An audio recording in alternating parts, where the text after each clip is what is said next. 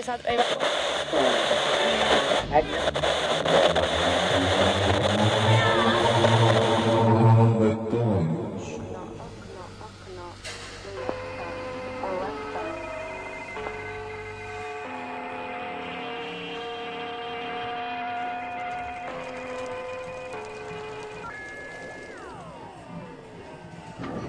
Sodan repimän kaupungin raunioissa haisi ummehtunut betoni ja villisähkö. Zeppelini armaadan pommituksesta oli jo vuosikymmen, mutta ihmiset eivät olleet palanneet ja messinkiset kellopelit olivat ottaneet rauniokaupungin omakseen. Niitä oli joka lähtöön. Osa kulki telaketjuilla, osa pyörillä ja jotkut lensivät päähän tai selkään asennettujen roottorien varassa. Jotkut kävelivät nytkähdellen jäykkänivelisillä jaloilla – Kellopelit lisääntyivät kokoamalla uusia yksilöitä betonin seasta löytyvästä romumetallista. Ne hitsasivat ja juottivat, öljyisivät ja ohjelmoivat. Mutta parhaita osia ei käytetty uusiin kellopeleihin. Ei, ne vietiin vanhaan radiotehtaaseen, jota ympäröi Tesla-käymien ja Jaakobin tikkaiden muodostama vyöhyke. Illan laskeuduttua ne sylkivät sähköä ja valoa aina aamunkoihin asti – Kellopelit rakensivat itselleen messinki jumalaa.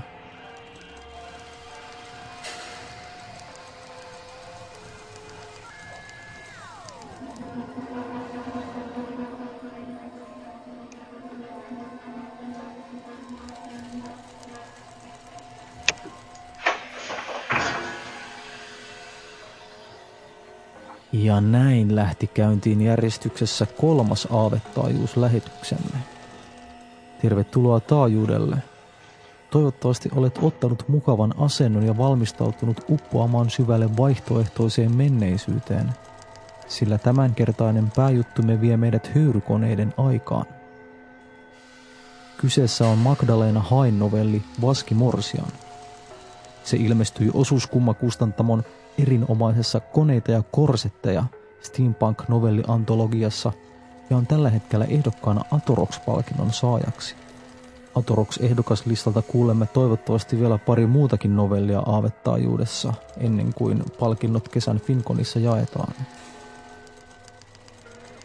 Steampunk ei ole Magdalena Haille mitenkään vieras genre, sillä hän on aikaisemmin kirjoittanut ensimmäisen suomeksi julkaistun steampunk-aiheisen romaanin Kerjäläisprinsessa-nimisen nuorten kirjan – myös Vaskimorsian novellissa viitataan kerjäläisprinsessaan, tai oikeammin Gigi ja Henry-trilogian kesäkuussa ilmestyvän toisen osan Kellopeli kuninkaan tapahtumiin.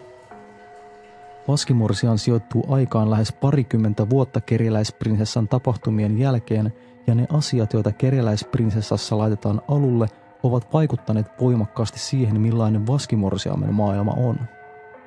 Myös tänä keväänä julkaistavassa Usva-äänikirjassa on mukana novelli Albion ja lohikäärme, joka sijoittuu tähän samaan Vihreän saaren todellisuuteen. Jälleen hieman erilaisesta vinkkelistä. Magdalena siis laajentaa maailmaa Gigi ja Henry-sarjan ulkopuolelle ja nuorten kirjallisuudesta aikuisten proosaan. Vielä ennen höyrypunkin puremaa haluaisin muistuttaa, että myös podcastimme janoaa jatkuvasti uutta verta.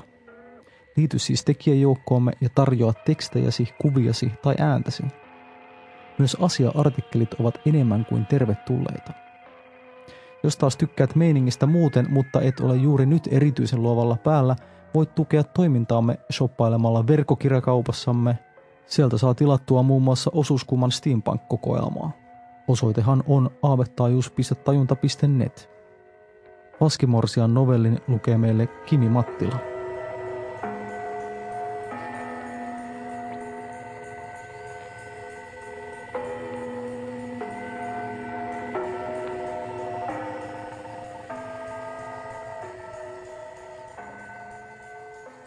Hieman jälkeen ilta yhdeksän veljeni kihlattu, neiti Lisbeth Duvarney syöksyi kuolemaansa kartanomme kolmannen kerroksen parvekkeelta. Vuosi oli 1882. Ilta oli yksi noita heinäkuun lopun miellyttävän lempeitä iltoja, kun päivän aikana seiniin uppoutunut polte lämmitti yhä ja kaskaat lauloivat puutarhan ruusupensaissa. Olimme viettäneet päivän ulkona, pelanneet krokettia ja ihalleet suurta Royal Gregorian yhtiön ilmalaivaa, jonka mahtava kolikon muotoinen kaasukuori oli luonut varjon pelimme yllä. Auringon laskiessa olimme siirtyneet sisätiloihin. Veljeni Aikpod oli ollut humalassa tullessaan illalliselle. Lisbeth oli itkenyt. Myöhemmin Lisbeth oli pyytänyt minut huoneeseensa ja yrittänyt puhua minua ympäri.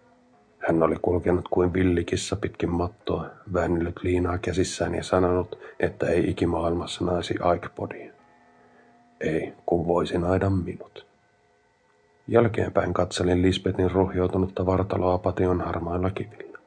Laattojen välistä tunkeva sammal, jota vanha puutarhurimme Arthur turhaan yritti taltuttaa, oli imennyt itsensä suuren osan niille vuotaneesta verestä. Lyhtyjen valossa kasvin pehmeisiin osiin kiintyneet pisarat kiilsivät, niin kuin kasvi voisi olla verenjanoinen. Aikpot seisoi varjoissa, kääryytyi käsiinsä ja heilutti vartolaan hiljaa puolelta toiselle. Perhelääkärimme saapui paikalle, totesi tilanteen, peitti Lisbetin ruumiin lakanalla ja lausui pakolliset sanat. Olen pahoillani. Hän on kuollut. Aikpot sulki silmänsä ja käänsi päänsä kuin häntä olisi lyöty. En yrittänytkään lohduttaa häntä. Meidän pitää siirtää hänet, sanoin. Kutsun Arthurin. Ei, Aikpodin ääni oli karhea. Hänen kulmansa kurtistuivat ja hän sanoi. Minä teen sen. En halua, että kukaan muu koskee Lisbetiin. Ei kukaan muu kuin minä. Jätin huomioimatta katseen, jonka hän minuun loi. Tee kuten parhaaksi näet. Seuraavana aamuna Aikbot lähti kylästä vuokraamillamme vaunuilla kaupunkiin Lisbetin ruumis mukanaan. Kolme päivää myöhemmin sain häneltä lyhyen kirjeen. Tadius, kun saat tämän kirjeen, rakas Lisbeth lepää jo sukunsa hautakappelissa Nordgrimstonin hautausmaalla. Hautajaiset olivat vaatimattomat, paikalla olivat vain lähimmät ystävät sekä herra ja rouva Duvarni. En kertonut Lisbetin vanhemmille hänen kuolemansa yksityiskohtia. Arvelin, että niin on parempi. Sinua en kutsunut syistä, jotka itse tiedät parhaiten. Aikpod. Laskettuani kirjeen käsistäni istuin kirjastossa, kunnes silta alkoi hämärtää ja hovimestarini Wilford tuli sulkemaan ikkunat. Voisin väittää, että rakastin Lisbettiä ja tehdä siten itsestäni paremman miehen. Voisin väittää, että tein kaikkeni pelastaakseni hänet tai että hänen kuolemansa ylipäätään kosketti minua. Mutta tosiasia on, että seuraavat viikot uppouduin sukutilan asioiden hoitoon ja tuskin ajattelin veljeäni. Heinäkuu väistyi ja muuttui elokuuksi. Hiipuva auringonvalo paljasti paljaat laikut patiolla talon edessä, paikassa, jossa Arthur oli kuorinut Lisbetin veren tahriutuneet sammaleet pois. Muistin, kuinka Aikpod oli esitellyt hänet minulle ensimmäistä kertaa. Velini kihlattui oli ollut erikoisella tavalla kaunis nainen. Alkukesän auringossa hänen ihonsa oli ruskettunut helposti ja siihen oli ilmestynyt pisamia. Niitä oli ollut muuallakin hänen keossaan. Solisluiden päällä, olkapäissä, rintojen herkellä iholla, reisien sisäpinnalla. Kun olin rakastellut häntä ensimmäisen kerran, olin seurannut kädelläni pisamia ja saanut hänen hoikan vartensa värisemään nautinnosta. Hän oli ihmetellyt käsieni kuumuutta. Lisbetin omat sormet olivat olleet aina kylmät. En ollut kuullut veljestäni pian kuukauteen. Aikpodilla oli tapana hukuttaa murheensa työntekoon ja oletin hänen uppoutuneen opintoihinsa Arsprun teknillisessä opistossa. Seuraavan kerran tapasin hänet vasta syyskuun alussa, kun asiani veivät minut kaupunkiin. Olin kävelemässä Harts Lanea kohti kellontekijöiden korttelia, kun matkantekoni keskeytyi törmätessäni vastaan tulevaan mieheen, joka kantoi kainalossaan suurta, ruskeaa pakettia. Hei, kuulkaas nyt, sanoin miehelle. No, olen pahoillani, mies mutisi. En katsonut eteeni. Minä. Miehen olemus oli niin rähjäinen ja surkea, että en olisi sellaista uskonut näkeväni Aspurun paremmissa osissa. Mies nosti hattunsa kulmaa ja vasta silloin tunnisti hänet veljekseni. Aikpod, mitä luojan tähden sinulla on tapahtunut? Veljeni punareunaiset silmät vaelsivat levottomina kasvojen ja kaulusteni välillä, kuin hän ei olisi halunnut katsoa minua. Hän korjasi kantamansa paketin asentoa, näytti sitten tekevän päätöksen ja nosti leukansa. Tarius, hän sanoi. Hauska tavata. Kuinka olet voinut? Aikpod, tartuin häntä ranteesta. Näytät kamalalta. Oletko juopotellut? Aikpod epäröi ja näi hänen leukansa vapisevan. Mitä se sinulle kuuluu, jos olenkin? Mitä se? Hänen kasvonsa valahtivat. Minun täytyy mennä. Hän nykäisi hihansa irti otteestani. Ennen kuin hän lähti, hän pyyhkäsi suutaan ja sähti. Tämä on kaikki sinun syytäsi. Tapaaminen sai minut levottomaksi veljeni puolesta. Päätin jättää asioiden hoitamisen sikseen ja otin ensimmäisen höyrykuoriaisen yhteisen ystävämme John Restonin asunnolle. John oli ollut jo vuosia perheemme hyvä tuttava ja tiesi varmasti, mitä veljeni oli puuhaillut Lisbetin kuolemaa seuranneena viikkoina. Johnin talon kohdalla koputin kuoriaisen kuskia sateenvarjoni kärjellä ja pyysin häntä pysähtymään. Kuoriainen kyykistyi sihisten kadun varteen. Nousin kyydistä ja maksoin kuskille, joka kosketti lakkinsa lippaa, komensi apupoikaa lappamaan tulipesään lisää hiiltä ja nosti koneen taas jaloilleen. Raskaiden jalkojen liitokset ruutisivat, kun kone nousi ja katosi toisen kadulla kulkevien kuoriaisten sekaan. Pudistin päätäni. Toisin kuin teknisemmin suuntautunut veljeni, en osannut syleillä avomielin viime vuosina tehtyjen insinööritaidon edistysaskeleita, vaan suhtaudun niihin varauksella. Hyönteisiä imitoivien koneiden lähes elämä kammotti minua. John oli yllättynyt minut nähdessään, mutta ohjasi minut oikopäätä työhuoneeseensa. Isäntäni ojensi minulle lasillisen brändyä. Menin suoraan asiaan. Kerrohan, mitä minun veljelleni on tapahtunut? John pyöritti juoksevan hunajan väristä nestettä lasissaan. Hän tarjosi minulle sikaria, josta kieltäydyin. Tapasin Aikepodin aivan sattumalta tänään käsityöläisten korttelissa, sanoin. Mies näytti suorastaan riivatulta. Hyvä luoja, John.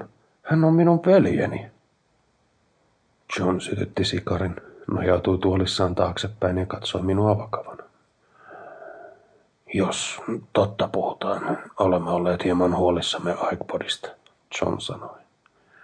Lisbetin hautajaisten jälkeen hän sulkeutui täysin meiltä kaikilta. Hän lakkasi käymästä kerholla, eikä ole osallistunut tietääkseni yhdellekään luonnelle opintojen alkamisen jälkeen. Annoin brändin valua kurkustani alas. Lisbetin viileiden sormien kosketus muistui jostain mieleen. John jatkoi. Kuulimme, että hän vuokrasi verston Knightsbridgein teollisuusalueelta. Sanoo tekevänsä siellä lopputyötään. Sen jälkeen olen nähnyt hänet vain ohimennen kadulla. Käyttääkö hän opiumia? Kysyin. John pudisti päätään. En, en usko. Mistä sitten on kyse? Luoja nähköön, en tiedä. John sanoi ja tuijotti lasiinsa. Sitten hän katsoi taas minuun. Mutta hän ei tunnu pääsevän yli Lisbetin kuolemasta. Hän suree tyttöä yhä. Jätin Johnin pian tämän jälkeen. Otin seuraavat kohdalleni osuneet vuokrakiesit, vanhanaikaiset hevoskärryt. Ohi kulkevien höyrykuoriaisten suunnaton paino jyristi katua allamme, ja niiden ympärilleen levittämä katku ja hiilipöly saivat ilman haisamaan kuvottavaa. Painoin nenäliinan suulleni ja keskin kuljettajaa suurtaamaan Nord Crimsonin hautausmaalle. Nousin kieseistä hautausmaan suurilla takorautaporteilla. Löysin Duvarneen suvun holvin muutaman väärän käännöksen jälkeen alueen eteläreunalta. Holvin oveen istutetussa kuparitaulussa ohti muita kirkkaampana Lisbetin nimi. Lisbeth Catherine Duvarney syntynyt 23. syyskuuta 1863, kuollut 28. heinäkuuta 1882. Kirjeitä. Pieniä lappusia oveni alta. Lisbeth oli alkanut kirjoittaa niitä pian melkein sattumalta tapahtuneen salaisen kohtaamisemme jälkeen. Hätäisesti kirjoitettuja sanoja. Lapsellisia tunnustuksia, jotka enemmän huittivat kuin koskettivat. Olin polttanut niitä huoneeni takassa, mutta jatkanut kuitenkin suhdetta veljeni morsiammeen, sillä Lisbetin peittelemätön, pidäkkeetön intohimo oli hivellyt itsetuntoani. En ollut vain osannut ennakoida sen syvyyttä. Olin kuvitellut tunteen hiipuvan, kun Lisbeth huomaisi, millainen mies todella oli. Hautaholvin sammaleisissa seinissä kosteus tiivistyi suuriksi laikuiksi. Huomasin leikitteleväni ajatuksella, että Lisbetin elämä olisikin jatkunut uomassaan tuon heinäkuisen illan jälkeen. Jos minä olisin valinnut toisin, olisinko ollut merkittävästi onnettomampi mies kuin olin nyt? Olisiko elämä Lisbetin kanssa todella ollut niin sietämätöntä kuin miksi sen hänen kuoliniltanaan kuvittelin? Ympäröivistä marjakuusista laskeutuva varjoisa viileys tunkeutui hihoista sisään. Seisoin halvin edessä tietämättä, miksi tulin. Viereltäni kuului yskähdys. On se komea, Lapioon nojaava vanha puutarhuri sanoi. Ei niin kuin noin uudemmat. Kaikenlaista patsaanpuolikasta ne niihin nykyään lykkäävä. Vinksejä. Mies simaisi hampaitaan. Sanovat, että Egyptistä asti tuovat niitä. Nyökkäsin varautuneesti. Ukko oli yksi niistä raivostuttavan äänekkäistä kansanmiehistä, jotka kuvittelivat iän tuovan heille etuoikeuden puhutella herrasväkeä. Toivoin, että puhumattomuuteni olisi karkoittanut miehen, mutta tämä vain otti mukavan asennon lapiota vasten. Sanokaa vaan, jos häiritte, mies sanoi. Tuttujakin, hän vinkkasi Holmin suuntaan. Kaukainen tuttavan, sanan haluamatta paljastaa enempää. Ruvaanin perhe, mies sanoi venytellen. Jo sata vuotta ainakin ovat kuolleensa tuonne lykänneet. Oikein hyvä, vanha perhe. Ei mitään valittamista. Puutarhuri kaivoi taskustaan kolhuisen piipun ja alkoi täyttää sitä kuin hänellä olisi käytettävissään kaikki maailman aika. Kumma juttu sen takia, se viimeinen, mies sanoi. Mitä tarkoitatte?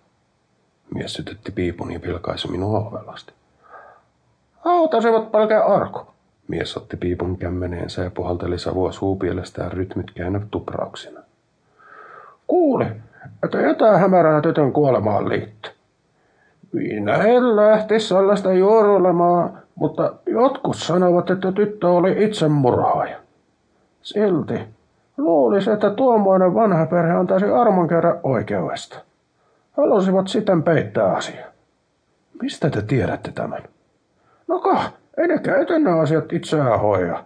Kun se on ohi, me laitetaan poikien kanssa kuka kauniisti ja kannetaan arkku hyllyllä. Kyllä me ollaan vuosien myötä jo opittu tuntemaan, milloin arkussa on ihmisen ruumis ja milloin pelkkiä painoja. Puutarho riimaisi piippuun ja sanoi, mutta ei me puhuta. Asiat on herrasväen asioita.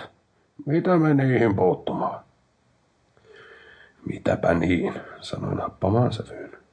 Mitäpä jos nyt vain häipyisitte ja antaisitte kunnon ihmisten olla? Mies ryhdisti selkeänsä, otti piipun suustaan ja hieraisi partaansa. Kah, minä olen kaiket päivät täällä kuolleiden keskellä. Mistä on huonosti juttu seuraksi. Mutta jos se herralle kelpaa, mies nosti lapion alalle ja lähti. Ei kai minua voi syyttääkään. Tiesin veljeni olleen vastuussa Lisbetin hautaisjärjestelyistä ja nyt pelkäsin hänen tehneen jotain harkitsematonta. Oliko hän ollut niin omistushaluinen morsiamestaan, ettei ollut halunnut jakaa tätä kenenkään kanssa, edes tytön vanhempien. Lähdin kävelemään muurin viertä takaisin hautausmaan pääportilla. Aikpot oli totta kai arvannut, että minun ja Lisbetin välillä oli jotain. Nuorempana veljenä Aikpot oli ollut tuskallisen tietoinen siitä, ettei meillä ollut keskenämme mitään todellista kilpailua. Hän oli syntynyt jäämään toiseksi. Minua oli ahdistanut hänen alistumisensa, koiran katse, jolla hän oli seurannut minua. Olin usein piinannut häntä vain nähdäkseni, milloin hän antaisi samalla mitalla takaisin. Oli ollut helpotus meille molemmille, kun veljeni oli lähdettyään opiskelemaan Asporuun vihdoin saanut oman minusta erillisen elämänsä. Aikepodin opettajat pitivät häntä äärimmäisen lupaavana insinöörinä ja povasivat hänelle uraa jossain valtion teknillisistä laitoksista tai kenties jossain noista Knightsbridgein sienten lailla nousevista erilaisia höyryllä käyviä koneita valmistavista yksityisistä yhtiöistä. Kampuksella hän oli tavannut myös Lisbetin, yhden teknillisen opiston ensimmäisistä naisopiskelijoista. Hän oli viisaasti tuonut Lisbetin näytölle vasta, kun oli kihlannut tämän. En tiedä, miksi kihlauksesta huolimatta päädyin viettelemään Lisbetin. Olin ollut kyllästynyt vietettyäni monta kuukautta maaseudulla. Ehkä minua oli ärsyttänyt veljeni onni ja Lisbetistä huokuva epänaisellinen itsevarmuus.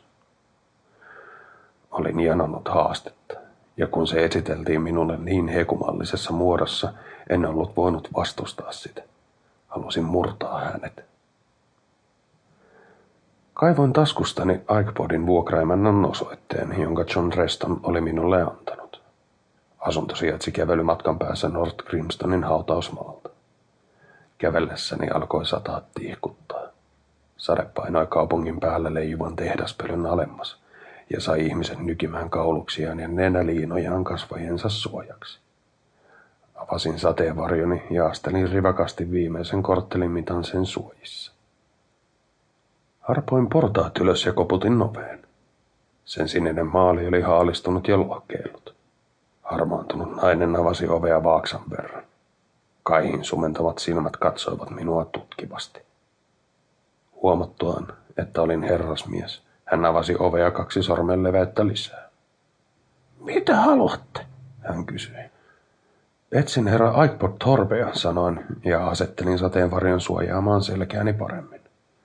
Minulle kerrottiin, että hän vuokraa täältä huonetta. Nainen tuijotti minua. Herra Torbe lähti kolme päivää sitten. Tiedättekö, mihin hän meni? En tiedä. Eikä kiinnosta, nainen sanoi ja sulki suunsa. Ettekö osaa edes arvata, minne hän olisi voinut mennä? Asia on minulle tärkeä. Hän on veljeni. Kaivoin rahapussistani rahan ja ojensin sen oven raosta. Nainen nappasi setelin sormistani ja tunki sen hameensa taskuun. Annan sinulle neuvon, hän sanoi ja tarrasi hihani kiinni. Hylkää veljesi. Hän on tehnyt syntiä. Vuokraimännän silmät kiiluivat. Nykäisin käteni naisen reumaisesta otteesta.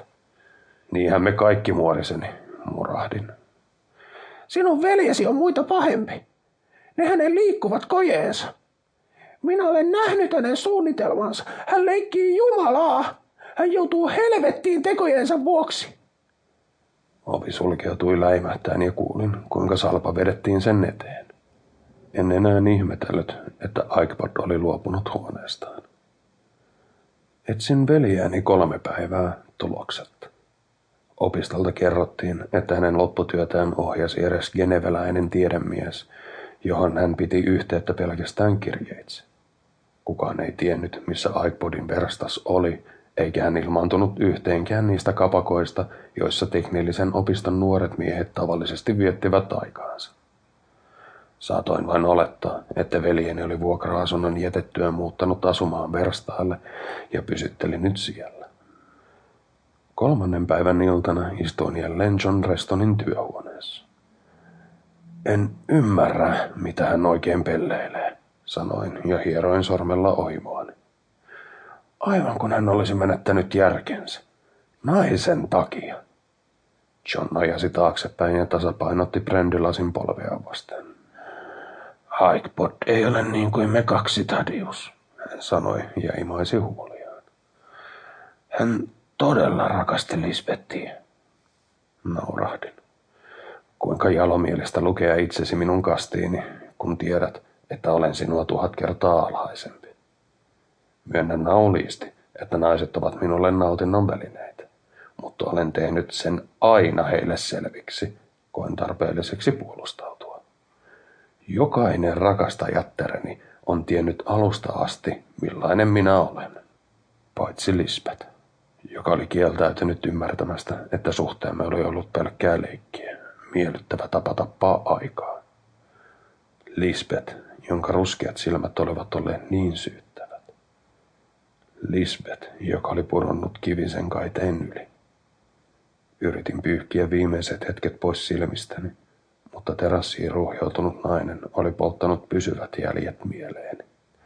Minun täytyy löytää iPod, sanoin Johnille. Vien hänet kotiin toipumaan. Vähintäänkin sen olen hänelle velkaa. John huokaisi. Sain tänään iltapäivällä iPodilta sanan. Hän pyysi minulta lainaa. Hänellä on lasku eräälle kellosepälle Rochester Roadilla, eikä hän saa tarvittavia osia lopputyöhönsä, jollei hän pysty maksamaan edellisiä ostoksiaan. Mitä? Miksi et kertonut minulle heti? John heilotti kättään. Ajattelin, että iPodin olisi parempi ilman sinua. Närkästyin, mutta John jatkoi. Tiedät itsekin, että sinusta on ollut iPodille pelkkää harmia. Sekaannuit veljesi kihlattuun, hyvä mies. Luoja nähköön, en tiedä mitä teidän välillänne oikein tapahtui, mutta iPod tuntuu syyttävän sinua Lisbetin ratkaisusta. John nosti kätensä vaientaakseen vastalauseeni. Mutta nyt minusta tuntuu, että iPod on mennyt liian pitkälle. Laskun loppusumma on merkittävä. Minulla ei ole antaa hänelle sellaisia rahoja. Antoiko hän sinulle kellosepän tiedot? John nyökkäsi. Anna ne minulle. Rochester Roadin eteläpäässä sijaitsivat kaikista hienoimmat kello- ja jalokiviseppien puodet. Ne, joissa kiinnitettiin huomiota pienimpiinkin yksityiskohtiin ja joissa mestari itse teki tarvittaessa kaikki työt. Astuin puodeista ensimmäiseen. Kello oven yläpuolella kilahti. Hevoskerryjen kolina ja ihmisten äänet jäivät ulkopuolelle raskas rakenteisen oven sulkeutuessa takanani. Kaasulyhdyillä valaistun tilan ainoa ääni oli kymmenien ja taas kymmenien hyllyille aseteltujen kellokoneistojen tuoma tasainen tikitys. Tiskin takana seisoi iäkäs mies moitteettomasti leikatussa kolmiosoisessa puvussa. Hänen oikeassa kädessään oli munankuoren muotoisen messinkikopan sisällä oleva koneisto, jota hän tarkasteli luupin avulla. Vasemmassa hän piteli äärimmäisen pientä ruuvimeisseliä. Kuinka voin auttaa? Mies kysyi nostamatta katsettaan kojeesta. Olen tullut suorittamaan erään velan, sanoin. Kelloseppä nosti katseensa, otti luupin silmänsä päältä ja asetti sen messinkisen kojen kanssa tiskille. Koje kasvatti itselleen pienet jalat, joilla se lähti nakuttamaan kohti pöydän reunaa. Kelloseppä kurtisti kulmiaan, avasi laatikon tiskin alta ja ohjasi kädellään kojeen sen sisään. Ostokset teki herra Aikpot Thorpe. Kelloseppä ojentui tiskin taakse ja otti sen takana olevasta lipastosta paksun tilikirjan. Hän laski kirjan tiskille ja juoksutti sormeaan usean sarakkeen läpi ennen kuin löysi veljeni nimen. Kaiken aikaa kellot naksuttivat itsepintaisesti. Ah, mies sanoi vihdoin. Aivan, muistan hänet. Kiehtova projekti. Hänen viimeisin tilauksensa on jo odottamassa. Otatteko te sen mukaanne? Katsoin miestä silmänräpäyksen verran. Kyllä, otan sen mukaan. Haluatteko tarkistaa, että osat ovat sellaisia kuin veljenne toivoi? Kiitos sen. Veljeni rakentamat kojeet ovat aina olleet minulle käsittämättömiä. Hymähdin. Omat kiinnostuksen kohteeni suuntautuvat toisaalle. Siinä tapauksessa käsken poikaa paketoimaan ne, Kertoseppä sanoi. Osat ovat erittäin herkkiä. Kertokaa terveiseni herra Torpelle. Haluaisin kernaasti nähdä automatonin sitten, kun se on valmis. Tietysti, sanoin. Veljeni ilahtuu varmasti sanoistan. Kellosepän apupoika toi minulle Aikpodin tilaamat osat ruskeaan paperiin kääretyssä, tuskin nyrkkiäni suuremmassa paketissa. Punnitsin pakettia kädessäni. Se oli yllättävän kevyt. Sanoin kellosepälle. Saattaa olla, että kulimme veljeni kanssa ristiin. Mikäli hän tulee kysymään osia, kertokaa hänelle, että olen majoittunut King's Headiin. Aikpod ilmestyi hotelliin heti samana iltana. Olin nauttimassa illallisen jälkeistä sherryäni hotellin tupakkahuoneessa. Anna se minulle, Tarius, hän sanoi ja ojensi kettään. Sekä velini kämmen että sormenpäät olivat kauttaaltaan tummentumien ja nirhautumien peitossa. Aikpodin silmät, punareunaiset ja syvälle painuneet, kiilsivät luonnottoman kirkkaina kärsineistä kasvoista. Hyvä luoja, Aikpod, Laskin lasin pöydälle ja sikarin sen viereen. Miltä sinä näytät? Anna ne minulle. Osat. Muutamat tupakkahuoneessa olijat katselivat meitä uteliaina. iPod, emme voi keskustella asiasta tässä. Tule huoneeseen. Puhutaan siellä. iPod vilkaisi ympärilleen, murahti myöntävästi ja seurasi minua toiseen kerrokseen. Huoneistoon päästyämme hän ojensi taas kätensä vaativasti. Älä ole naurettava, sanoin ja osoitin pientä sohvaa oleskelutilassa. Istu. Tee olosi mukavaksi. Otatko jotain juotavaa? Aikpod laski vastentahtoisesti kätensä ja rajahti sohvalla. Hänen vaatteistaan pöllähti pistävää metallin hajua ja tomua, joka laskeutui laikuiksi sohvan punaiselle plyysikankaalle. Työnsin lasin hänen käteensä ja katsoin, kun hän joi sen yhdellä kulauksella. Alkoholin lämmön levitessä jäseniin veljeni näytti rentoutuvan aavistuksen. Sinun täytyy antaa ne osat minulle. Tarvitsen niitä, hän sanoi kehellä äänellä. Hänen kätensä vapisivat. Olen melkein valmis. John Reston ja muut ovat olleet huolissaan sinusta. Minäkin olisin ollut, jos olisin tiennyt millaiseen tilaan olet suistunut sitten viime näkemän. Mitä sinulle on oikein tapahtunut, veli? Otin siemauksen lasistani. Ulkona alkoi jälleen sataa. Suuria, raskaita pisaroita läiskähteli hotellihuoneeni ikkunaan. Kävin Lisbedin haudalla. Sain kuulla, ettei hänen viimeinen leposiansa ole siellä. Osaatko selittää sen?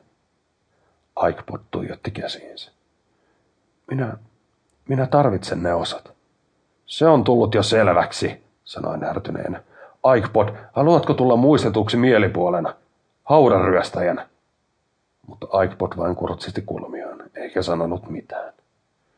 Kyse on enemmästä kuin sinusta ja pakkomielteistäsi kuolleeseen kihlattuusi. Olet vaarassa tuhota myös minun maineeni ja meidän sukumme hyvän nimen. Mitä oikein haluat? Haluatko, että pyydän anteeksi? Tiuskaisin. Hyvä on. Olenpa, älä puhu hänestä. Aikpon nousi äkisti jaloilleen ja tarttui olkaan. Hänen silmissään paloi tuli. Sinulla ei ole oikeutta puhua hänestä. Mistä muustakaan me puhuisimme, Aikpod? Lisbeth on meidän välissämme enemmän nyt, kuin hän oli koskaan elämänsä aikana. Tuijotimme toisiamme huristuneina.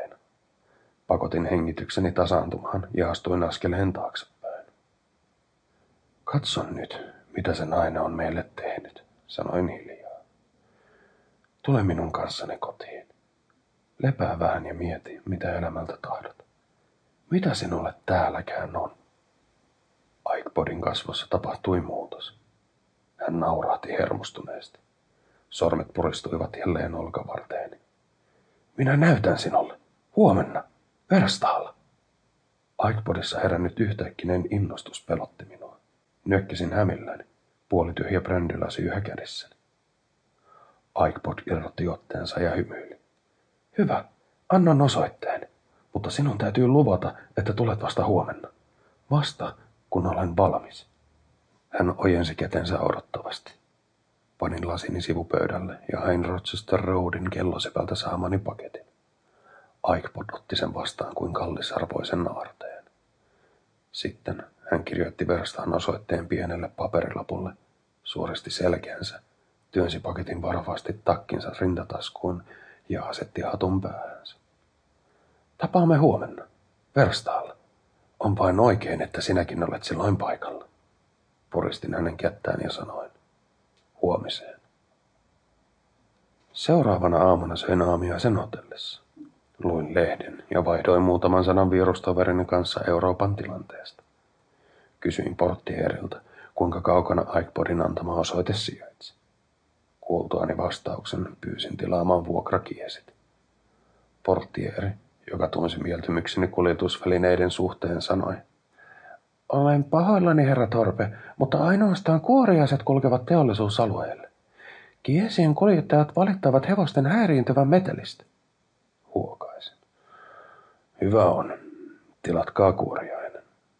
Kymmenen minuutin kuluttua olin hakenut päällystakkini ja sateenvarjoni huoneesta ja kirjoittanut John Restonille viestin, jossa kerroin löytäneeni iPodin ja palaavani kotiin vielä samana päivänä, joko veljeni kanssa tai ilman.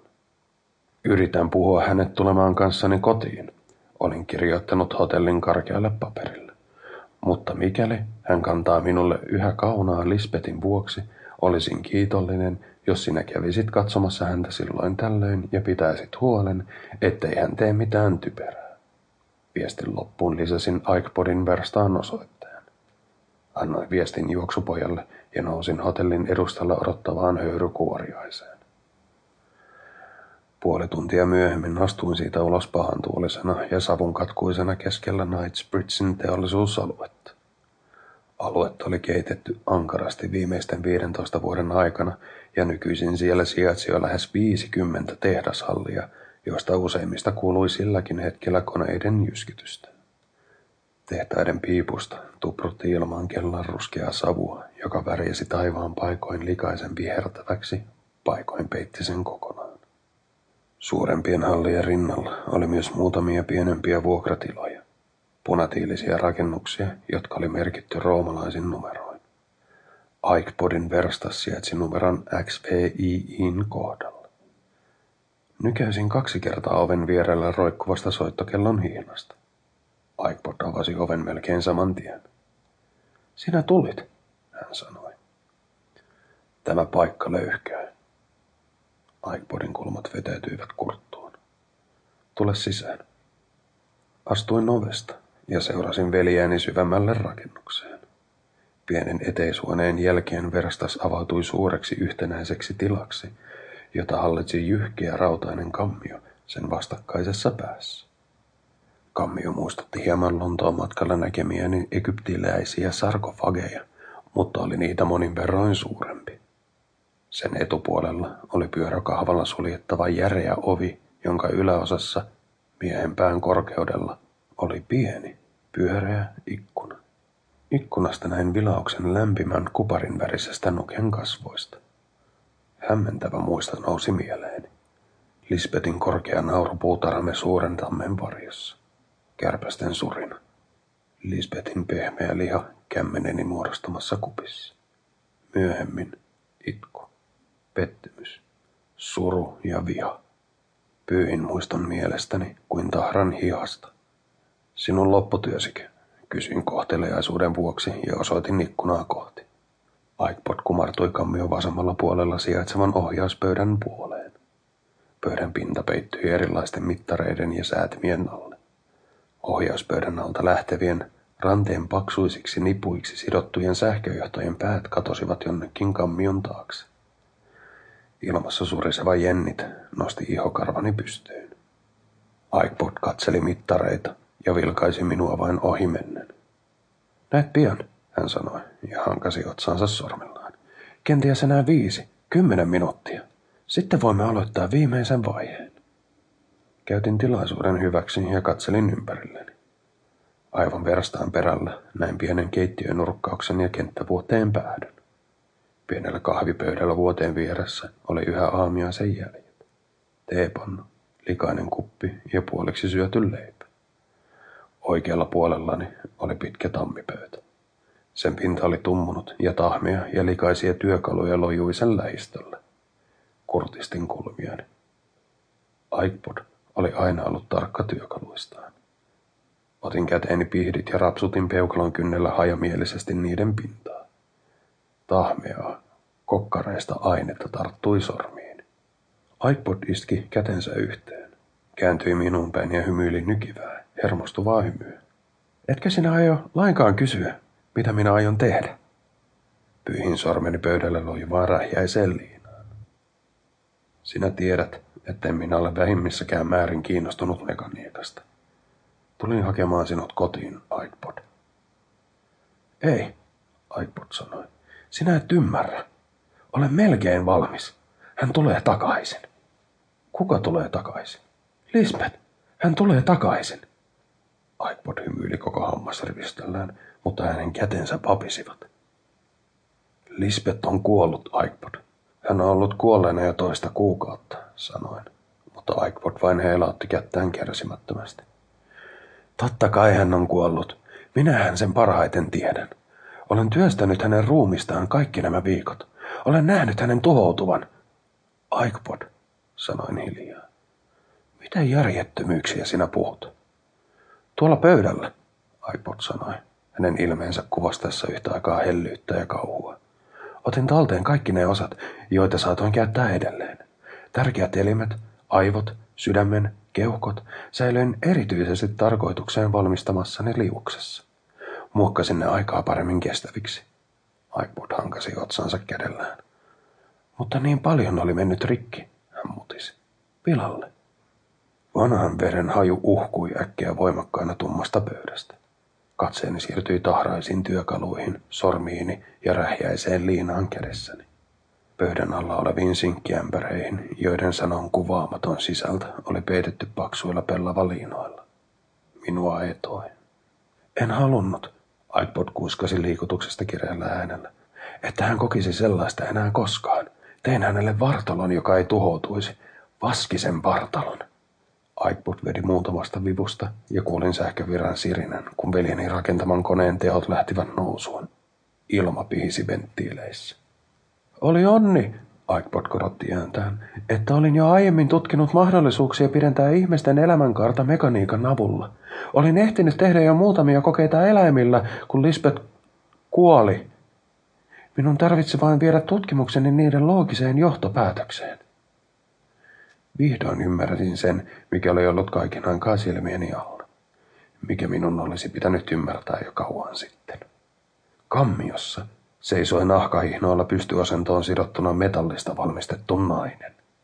Hänen kehoaan peittivät haarenskan tavoin kuparin hohtoiset suomut. Naisen kasvot olivat kiiltäväksi vahattu vaskinaamio, johon Aikpod oli ikuistanut Lisbetin piirteet. Itsetietoinen hymy, korkeat poskipäät, jopa aavistuksen liian lyhyt nenä oli muokattu uskollisesti metalliin. Pyöreiden silmien tuttu, rakkautta janoava katse oli lasitettu valkeasta ja vihertävän ruskeasta emalista. Rinnalle ristikkeen sidotut kädet olivat sirot ja nivelikkäät, ja vasemman käden nimettömään oli juotettu kiinni kihlasormus, jonka olin viimeksi nähnyt Lisbetin sormessa. Sinä todella olet tullut hulluksi. Aikpodin leukaperät kiristyivät, mutta hän jatkoi työtään katsomatta minuun. Koneiden humina kiihtyi. Aikpod, huusin kumun yli. Ei ole vielä myöhäistä. Voimme viedä ruumiin takaisin hautaansa. Kukaan ei saisi tietää. Aikpod laski kätensä suurelle vivulle. Kun hän veti siitä, jokin kammion sisällä alkoi rätistä ja siistä. Verstaan lattia tärisi. Otin muutaman horjuvan juoksuaskeleen, jotta pääsisin kauemmas tärinän aiheuttajasta, mutta olin kaatua. Otin tukea verstaan kattoa kannattelevasta paalusta ja jäin nojaamaan huohottaen sitä vasten. Aikpod kääntyi katsomaan minua. Hänen silmissään oli kyyneleitä. Minä rakastin häntä. Minä. Etsin. Sinä halusit vain tahrata hänet. Aikpod huusi sähköisen sähinän ja sinisinä hehkuvien kipynöiden yli. Nyt. Metallikammion humina yltyi niin kovaksi, että minun täytyy laittaa kädet korvilleni. Sähkövaraus rätisi ja kuumaa höyryä suihkusi räjähtävällä voimalla ulos kammion venttiileistä. Kuulin veljeni huutavan yhä enemmän itselleen kuin minulle. Hän tulee olemaan elossa. Minun. Et sinä voi. Aikpod! Mylvin kädet yhä korvillani. Kuulin oman ääneni vaimeana. Minä pyydän, luovut tästä hulluudesta. Erottaa. Aikpod käänteli säätimiä ja veti vipuista. Juoksi kammion luo ja takaisin mittaripöydän äärelle. Hiki palui hänen oimoillaan. Kammion sisällä ilma muuttui sakeaksi, höyrystyi. Jokin ääni tunkeutui tajuntaani. Korkea vinkuna, joka tuntui jatkuvan ja jatkuvan kuin pirun viulu ikkunan pielessä. Kuuma ilma poltti suutani ja nenäni sisäpintaa, ja varaston katosta putoava laastipöly sai minut yskimään rajoja, hellittämättömiä puuskahduksia. Vinkuna yltyi sietämättömäksi. Se täytti pääni, työnsi minut tajuntani rajoille. Kaaduin lattialankuille kykenemättä enää liikkumaan. Veljeni veti viimeisestä vivusta ja vajosi sitten polvilleen maahan kammion edessä. Sähkön rätinä vaimeni. Hengitykseni rahisi. Koko verstas oli pimeä, lukuun ottamatta kylmää päivänvaloa, joka laskeutui katorajassa olevista ikkunoista. Ruskeaa tomua leijaili ilmassa niin paksulti, että pimeää siivottavat valopalkin näyttivät kiinteältä aineelta. Näin Aikepodin lyhistyneen työpöytänsä viereen. Kammion ovi tömähti. Aikepod äänähti. Hän tarttui kädellään työpöydän reunaan ja ponnisti siitä tukea ottaen vaivalloisesti seisomaan. Hänen hartiansa olivat lysyssä kuin vanhalla miehellä. Hän raahusti metallikammion luo ja jäi nojaamaan sen kylkeen. Lisbetin kuolemaa edeltäneet hetket repivät tietää mieleni perukoilta. Riita, jonka olimme käyneet, rumat sanat, kädet, huuto. Muistin sen kaiken. Jokin liikkui kammion sisällä. Mieletön, kylmä kauhu vyöryi ylitseni ja olin valmis tekemään mitä tahansa, että kammion ovi pysyisi kiinni. Yritin nousta, mutta raajani olivat voimattomat ja päätäni vihloi. Ponnistus sai aikaan vain uuden, repivän yskän kohtauksen. Aikpo, älä! Minun täytyy kertoa sinulle, kohotin käteni avuttamaan eleeseen. Lisbetin kuolema. Se ei ollut itsemurha. Aikpod kääntyi minua kohti. Liike sai hänet irvistämään. Mitä sinä sanoit? Ponnistin toisen kyynärpääni varaan ja taistelin keuhkojeni polttavaa tunnetta vastaan. Lisbeth halusi jättää sinut, minun vuokseni. Valehtelet, Aikpod sanoi. Hänen kätensä poristui nyrkkiin. Minä kielsin häntä, sanoin, etten suostuisi siihen. Seisoimme parvekkeella ja hän raivostui ja ryntäsi päälleni. Sanat tulivat suustani kuin puro. Hän horjahti ja se oli vahinko. Vannoin sen iPod. iPod seisoi huojuen ja tuijotti omaa nyrkkiään. Voitko edes sinä olla niin alhainen? Koko tämän ajan olet antanut minun. Olet antanut kaikkien uskoa, että Lisbeth riisti oman henkensä. Ja sinä sanot, että minä olen häpäissyt hänen muistonsa. En halunnut satuttaa sinua enempää, sanoin. Nialaisin raskaasti. Aikpod, Usko, kun sanon. Hän ei rakastanut sinua. Hän ei ollut sinulle uskollinen. Ole kiltti ja lopeta tämä. Älä avaa sitä ovea. Aikpod puisteli päätään. Sillä ei ole merkitystä, hän sanoi ja harjui takaisin kammion puoleen. Millään mitä heinäkuussa tapahtui, ei ole enää mitään väliä. Hän on valmis. Nyt hän on yksin minun. Aikpod väänsi lukon auki. Kamionovi lonksahti ja narisi saranoillaan. Kuumaa, ummehtunutta, pilaantuneen lihanhajuista ilmaa valui sen sisältä huoneeseen. iPod kääntyi ja näin pienen verinoran hänen vasemmassa korvassaan. Vaskinainen astui kammiosta ulos. Se kiersi kätensä iPodin kaulan ympärille. Lisbeth, iPod henkäisi. Kapeat sormet puristuivat iPodin kaulan nihoon. Ne kiristivät otettaan ja iPodin polven notkahtivat hänen altaan. Veljeni yrittäessä vetää turhaan henkeä kuulin jälleen kimeän vinkunan ja tajusin, että se oli lähtöisin iPodin takana seisovasta olennosta. Oma huutoni sekoittui vinkunaan. iPod, ei! Kimeä kirkuna läpäisi minut. Se vihloi ja viilsi. Luulin kuolevani. Painoin poskeni viileää lankkua vasten ja pysyin siinä kunnes ääni loppui. Kuulin tömähdyksen, kun iPodin eloton ruumis lysähti lattialle. Metalliset jalat astuivat kevyesti ruumiin yli. Olion liikkuessa pimeässä sen sisältä kuului hiljaista suhinaa ja rattaiden raksutusta. Sen ihon suomot liukuivat pehmeästi toistensa päälle ja lomitse. Kiiltävät, kaartuvat sääret, sormet, kaula lähestyivät. Liikkuivat kuin balettitanssijalla. Sirot, metalliset nukenkasvot, joiden vaskipinnasta verstaan heikko valo heijastui lämpimän aaltoilevina viivapintoina. Lisbeth kyykistyi ja katsoi minua ilmeettömillä, emalipintaisilla silmillään, pää toiselle puolelle kallellaan. Kuulin heleän, soittarasian kilkatusta muistuttavan äänen. Sinä valehtelit, Harius. Minun kuolemani ei ollut vahinko. Nivelikkäät sormet laskeutuivat kasvojeni sivuille. Venetin tajuntani. Kaskaiden laulaessa Lisbetin ruskeat silmät olivat olleet kyynelistä märät. Tarjus, ei, hän oli anonut. Minä rakastan sinua. Minä en rakasta sinua, Lisbet. En edes suuremmin välitä sinusta. Minä, minä kerron Aikpodille, nainen oli nyhkyttänyt. Kerron hänelle, mitä sinä olet minulle tehnyt. Kerron, kuinka olet piirittänyt minua koko kesän, kuinka me rakastelimme huvimajassa. Epätoivoinen viha oli muuttunut Lisbetin kasvot rumiksi, enkä ollut voinut ymmärtää, mitä olin koskaan naisessa nähnyt. Kerron se vaikka koko maailmalle, jos on pakko, hän oli huutanut. En voi antaa sinun tehdä sitä, olin sanonut hitaasti. Olin nostanut käteni hänen rinnalleen ja alkanut työntää häntä kohti parvekkeen reunaa. En voi antaa sinun aiheuttaa skandaalia. Kun Lisbetin raivo oli muuttunut oivallukseksi ja kauhuksi, hänen kyntensä olivat pureutuneet olkavarsiini, yrittäneet tarttua kankaaseen ja ihoon. Käteni olivat painaneet hänen pienemmät, heikommat kätensä irti. Huoneesta purkautuvan kaasulyhdyn valossa naisen pisamaisessa ihossa oli ollut pronssin hehku. Sinun olisi pitänyt tyytyä Aikpodiin. Lisbetin suu oli avautunut huutoon, mutta liian myöhään. Oli tarvittu vain yksi voimakas tönäisy ja kaikki oli ollut ohi.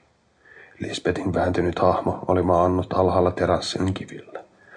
Tekoni jälkeen olin palannut huoneeseen, pessyt kasvoni, vaihtanut paitani ja odottanut, että joku muu löytäisi ruumiin. Se oli ollut niin helppoa. Heräsin omassa sängyssäni. Päätäni särki. Ylläni olevat vaatteet löyhkesivät yhä verstaalle ja vaskille, ja paksu, tunkkainen savunmaku peitti suuni pintoja kuin säkkikangas. Otin siemauksen vettä. Vaihdoin vaatteet puhtaisiin. Kävin kylvyssä. Söin. Seuraavat päivät kuljin kuin unessa. John Reston kirjoitti minulle kirjeen. Rakas Tarjus, Sorukseni minun on ilmoitettava, että olemme löytäneet verstaarauniosta miehen jäänteet. Ruumis oli pahoin palanut, kuten muukin verstas, mutta meidän lienee oletettava, että kyseessä oli Aikpod. Olen pahoillani. Emme kenties koskaan saa tietää, mitä Aikpod verstaassa rakensi, sillä tulipalo oli niin raju, että se tuhosi kaikki jäljet hänen suunnitelmistaan. Voimme vain toivoa, että hänen työnsä toi hänelle lohtua hänen viimeisinä hetkinään. Otan osaa menetykseesi, John R. Mitä asiaa Johnilla on? Lisbetin ääni helisee metallin kielin, kun hän kumartuu kurkistamaan olkani yli kirjoituspöydälläni lepäävää kirjettä. He ovat löytäneet iPodin ruumiin, vastaan. Puristan kynää käsissäni niin, että rystyseni hohtavat valkoisina. Lisbeth laskee kylmät, nivelikkäät sormensa kädelläni, ottaa kynän ja asettaa sen kirjoitusvälineelle varattuun telineeseen pöydän reunalla. Hänen emalisilmänsä katselevat minua ilmeettöminä ja kauniin. Sydän alassani kuristaa ja minun on pakko kysyä. Miksi sinä murhasit hänet? Lisbeth ei vastaa. Aikpot pelasti sinun henkesi. Hän luopui kaikesta vuoksesi. Hän loi sinut. Tunnen hysteerisen kohtauksen tekevän jälleen tuloaan. Käteni vapisevat holtittomasti. Tarvitsen ruiskeeni. Ainakin sen hän minulle suo. Lisbeth sivelee sormillaan ohimaan. Hän painaa liikkumattoman vaskisuunsa huulilleni ja ääni hänen sisällään helisee. Sinut minä halusin. Heti siitä hetkestä, kun tapasimme.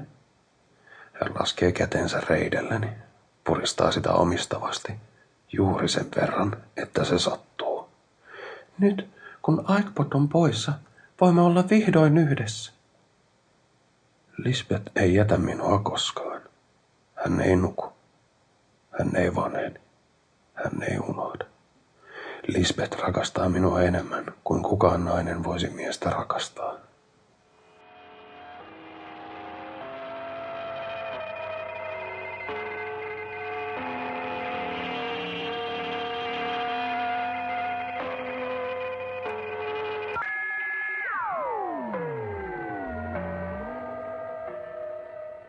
Kiitos Kimi ja kiitos Magdalena. Alussa kuulemamme raapaile oli muuten jälleen kerran Simo Suntilan käsialaa. Kiitos myös Simolle. Ja kiitos tämänkertaiselle kansitaiteilijallemme Jesse Keisalalle. Minä olin Jyrki Pitkä ja tämä oli Aave Taajuus.